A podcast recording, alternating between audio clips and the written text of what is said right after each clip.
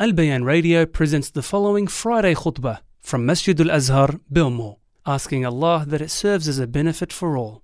in life, two things can happen as you progress through life. And one of these two things determines, as we mentioned, the state that you die in. The state that you die in is the way or the state that you're going to face Allah subhanahu wa ta'ala.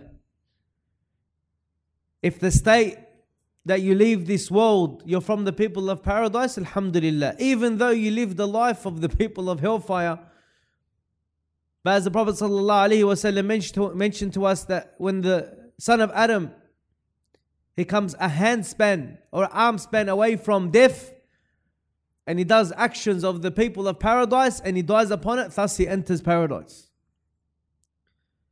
So two things can happen in someone's life as they progress. Either he is classified from the people of hellfire or he switches over to the people of paradise and he can bounce in between the two. He can live the early years of his life from the people of hellfire. Then he can live the middle part of his life from the people of paradise. And then he, again, he can revert back and live from the people of hellfire. Then switch again towards the last moments of his life and live through the people of paradise. But the problem is, is we don't know when death comes to us. We don't know when that stop point is. So why risk living by the actions of the people of hellfire?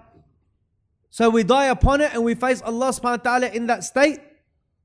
Why put ourselves at that risk? A lot of times we have this number in our head. We're doing a lot of things that we shouldn't be doing. But we think to ourselves when we get to a certain point in our life, when we get to a certain age, we'll stop. And the human being bases his life on hope. You know, I hope that when I get to that age, and when I get to that age, then I'll be from the people of the paradise. It's so easy, it's so simple. But it doesn't work like that.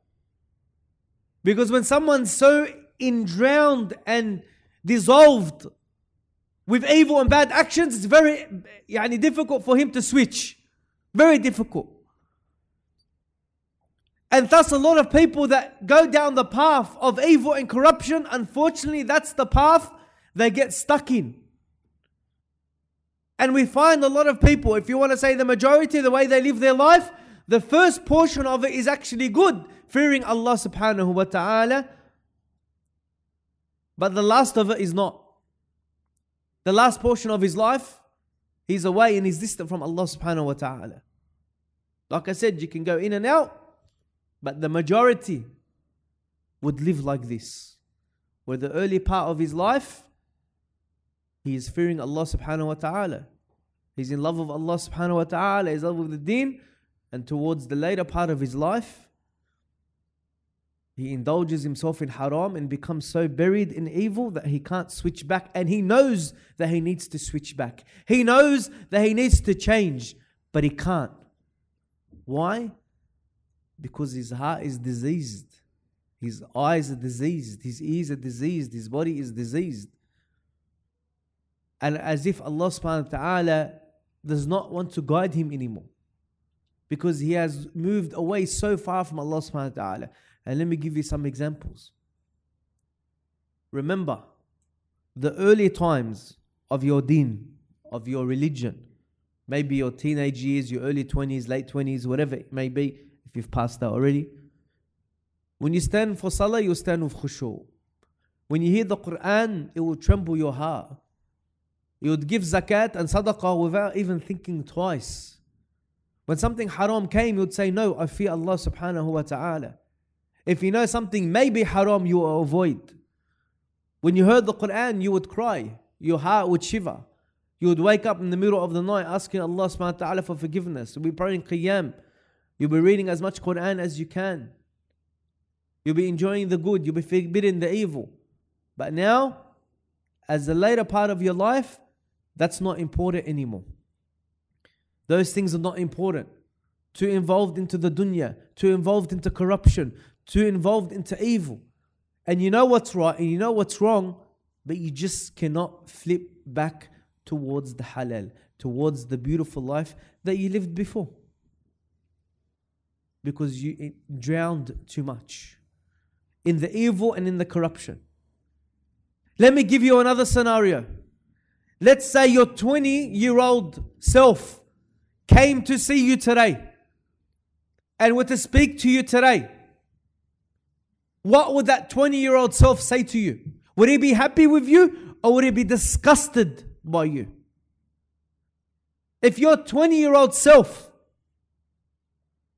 hypothetically were to travel in time to you at this present moment and see you and see what you're doing and how you're living your life and all the dreams and all the ambitions and all the thoughts and ideas that you had in your mind at that age, were you at your prime? Were you fearing Allah the most? If He were to come to you now, what would yourself say to you? What are you doing? I lived my life seeking knowledge, increasing my iman, increasing my faith, connecting with Allah subhanahu wa ta'ala. I sacrificed so much as a youth, as a young man. I didn't commit zina. I didn't do evil. I didn't drink alcohol. I didn't do all these type of things. I did all this for my future self to wreck it and to destroy it. I sacrifice friends. I sacrifice going out. I sacrifice so many things for this. For you to be like this. I dreamt of paradise. I dreamt of having the pleasure of Allah subhanahu wa ta'ala. Every step I did and every action I did, I did it according to the Quran and the Sunnah of Muhammad sallallahu alayhi wasallam. And now this, this is what I have become. The older of us, the earlier of us, would be disgusted with the later of us. That's the truth. For what a lot of us have become. إلا من رحم Allah, except the one that Allah has saved. These people have progressed and increased and become even better. But unfortunately, a lot, if the majority, haven't. As if Islam now is on the back shelf. And what would you say to your younger self? Would you say, you know, listen, man, I got busy, things changed. You know, the ambition of the deen wasn't there anymore, the fire wasn't there anymore. He'll say to you, When was the last time you memorized the verse from the Quran? And you would say to him, I cannot remember. Why back then you were memorizing Quran all the time. When's the last time you read a hadith of Rasulullah? When's the last time you listened to a lecture from beginning to end? When's the last time you, you bought an Islamic book? You bought an Islamic book. This is the problem. We were at a time, a lot of people were at a time where they were very connected to Allah subhanahu wa ta'ala, but they themselves chose to move away. Because they got to a point where they had money. Money increased. So I want to know the causes. Money. Wealth increased. Back then you're relying every day on Allah subhanahu wa ta'ala. Your reliance grew that everything comes from Allah. But when you had money and reserves, that started to push away. You started to think, I'm in charge of my money. I'm the one earning my money. The dunya opens up. You can purchase luxury items now, luxury things. You buy a brand new car. What happens when someone scratches your brand new car? You tremble. You get scared. Someone scratched my car. That can be fixed. You have a heart attack. You know, when you buy something brand new, you make sure where you park it, you make sure where you put it, you make sure what happens after time? After one or two years, you don't eat in your car, you don't drink in your car, you don't do nothing. Brand new car. After a couple of years, what happens? It's completely trashed. You don't care. Even when someone bumps you, like, listen, don't worry about it. That's what happened to yourself. You used to be very, you know, aware of yourself, very cautious of your deen, that your iman doesn't get scratched, your heart doesn't get damaged, your soul doesn't become destroyed your eyes, your ears, your body does not become influenced. You used to guard it, you used to make sure that nothing happens to it. You used to see a woman say, A'udhu Billah, you used to turn away. You used to lower your gaze. Now, it's been scratched, it's been damaged, it's been destroyed. For some cases, it's been written off. and you don't care.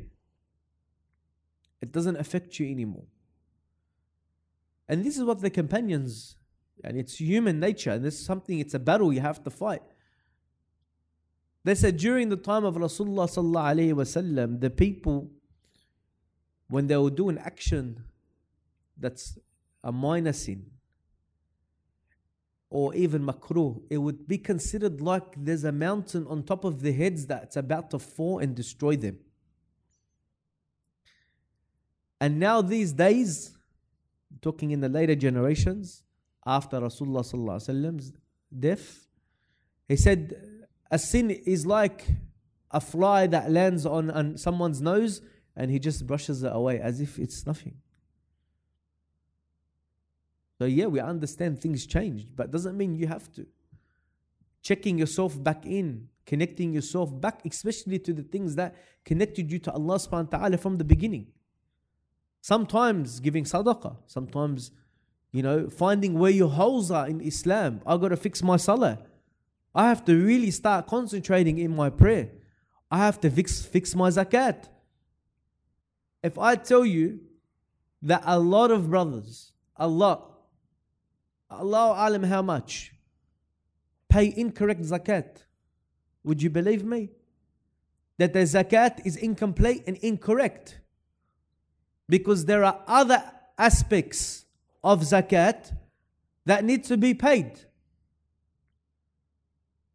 But they don't, because one, they don't have the knowledge, or two, they're ignoring it. Wealth or what you have in your bank account is not the only amount of money that you have to pay your zakat on. There are others too, and that's where you have to go back and do your research. Or the fasting is not correct. The fasting is not correct. There's a lot of people that are fasting, but they're not fasting from swearing, they're not fasting from shouting, they're not fasting from cursing, they're not fasting from any of the, their eyes are not fasting, their ears are not fasting. So again, a person needs to check himself and first the fundamentals. Tawheed, obviously being first and foremost, I need to reconnect to my Tawheed, to my belief in Allah subhanahu wa ta'ala. Who is Allah? Who is the Creator? See, a person really has to go back to those fundamentals, the basics, and build up again. Those old books that you used to study, that used to go back, have a read, build your faith back, and reconnect because in this world, unfortunately, it is a battle. It's a battle between this world that you can have, which will lead you to the hellfire, or the akhirah, or the hereafter. That you connect with the hereafter, and that leads you towards Allah subhanahu wa ta'ala's pleasure, that leads you towards Jannah. A person always he strives for a happy life, but they do everything the opposite to what Allah subhanahu wa ta'ala guarantees us or tells us for us to have a happy life. We think by moving away from the deen, moving away from the religion, that we're having a happier life. We're not. If anything, that will give us a worse life, will put us in a worse situation. It might have temporary joy, but that temporary joy is not going to last very long. As Allah subhanahu wa ta'ala tells us, أعوذ بالله من الشيطان الرجيم ومن أعرض عن ذكري فإن له معيشة ضنكا that whoever turns away from the reminder of Allah subhanahu wa ta'ala, being the Quran or the Sunnah of Muhammad sallallahu alayhi wa sallam. Allah subhanahu wa ta'ala says, I will give him a life of hardship, a life of struggle. Why? Because he's turned away from Allah, so Allah subhanahu wa ta'ala turns away from him. So when he needs Allah subhanahu wa ta'ala in his life, when there's a calamity and a problem and he raises his hands, he says, Ya Allah help me, because he's been so far away from Allah subhanahu wa ta'ala, then that dua is not accepted. Why? Because his life is haram, his wealth is haram, his clothes is haram, his food is haram. Everything that he indulges in his life is all in sin. So how is Allah going to accept this dua? And this is كما قال Rasulullah sallallahu alayhi wasallam. That when a person makes dua and his wealth and his clothes, all that is haram, the Prophet ﷺ said, How is Allah going to accept his dua? How is Allah going to accept his supplication? Because when you come to Allah subhanahu wa ta'ala, you come to Allah subhanahu wa ta'ala for you to rectify yourself. Not for you wanting something. Dua is not a deal that you make with Allah subhanahu wa ta'ala. Ya Allah, if you give me this, then I'll become a better person. Ya Allah, if you cure me from this, or you provide for me this, or you get me out of this situation, then I'll start praying. It does not work like that. But that's what your actions are showing. Rather, a person that prays and fears Allah and is connected to Allah, Allah subhanahu wa ta'ala will answer his dua when he makes it. But when his whole life is evil and corrupt and in sin, where is Allah going to be there for him if him himself is not with Allah subhanahu wa ta'ala? Even hidayah, even asking, you know, in salah we ask Allah for hidayah, for guidance. Constantly, even if you're the most righteous man on earth, you're still asking Allah subhanahu wa ta'ala for guidance. But we're so, so far away. And the issue that we have is this issue of comparison. Brothers, never compare yourself to the people. You always hear this statement, but the people, but the people. We don't care about the people. We don't think to ourselves, you know, I'm going to go of pleasing Allah one step higher to what the people are doing. No. Sometimes the people are so far away from the truth. It's between the heavens and earth. That's the distance of the truth and where the people are. But the people are doing it. But the people are using it. But the people are acting according to it. But we don't care what the people do. We don't care what the general person does. We care about what Allah subhanahu wa ta'ala He wants. And what Allah asks of you. It's not hard, it's actually very simple. These days you go to a brother, Akhi, it's haram, but the people are doing it. Alright, the people are doing it, as many people are right. But this is evil, but everyone's doing it. But that's the whole point. That's why it's evil. Because evil is based on lust and desire and it brings the human being in. That's why the Prophet ﷺ said, Tuba lil glad tidings to the strangers. Why? Because the stranger is different. He rejects what everyone is doing and only cares what pleases Allah subhanahu wa ta'ala. And that's it. It is strange to fear Allah and to avoid haram while everyone else is indulged in it. And this is what we hear all the time, but everyone else is doing it. Doesn't matter, everyone else is doing it. Everyone else is going to the bank. Everyone else is taking off their scarf. Everyone else is shaving their beads. Everyone else is involved in riba. Everyone else is involved in haram. Everyone else is going out and chit chatting and having girlfriends. Every other person is doing this and that evil. Everyone's listening to music. Everyone, everyone, everyone. That's the problem. Can't you see that's the issue? That just because everyone does it, that's even more proof that it is wrong. And that is evil. Because look at those people. Would you consider them to be people that Allah is pleased with? No. They're not people that Allah subhanahu wa ta'ala are pleased with. The ones that are pleased, Allah is pleased with, is the one that moves away from the evil that moves away from the haram, that moves away from the corruption. And you know what? Even if you're by yourself, even if you're by yourself, you're the only one in this whole world that is not doing it because you're doing it to please Allah subhanahu wa ta'ala, then you're on the truth. But our minds are, flo- are, are, are clouded. We can no longer see what's wrong, what's right. Everyone else is doing it that guy seems to be religious, he's dancing, so it should be okay. That person's uh, so called religious, he's going coming with women, he's only having a coffee, so it should be okay. This is the issue. This is how we fall. This one, mashallah, he's got a bid'ah, but he's backbiting everyone. Seems to be okay. He's slandering. That seems to be okay. He's talking about evil. He's talking about this. He's doing this. He's doing that. Should be okay. No, it's not human beings and have this as like your lesson in life. Generally, human beings, as Allah subhanahu wa ta'ala told us, وَخُلِقَ الْإِنسَانَ ضَعِيفًا That we're created weak. Generally, human beings are weak. They were a weak creation. Physically, physically we're a weak creation. And mentally, Well, and, and, and sort of the mindset is also weak. We're very easily influenced. Very easily influenced. Even our bodies, we can kill ourselves by tripping over.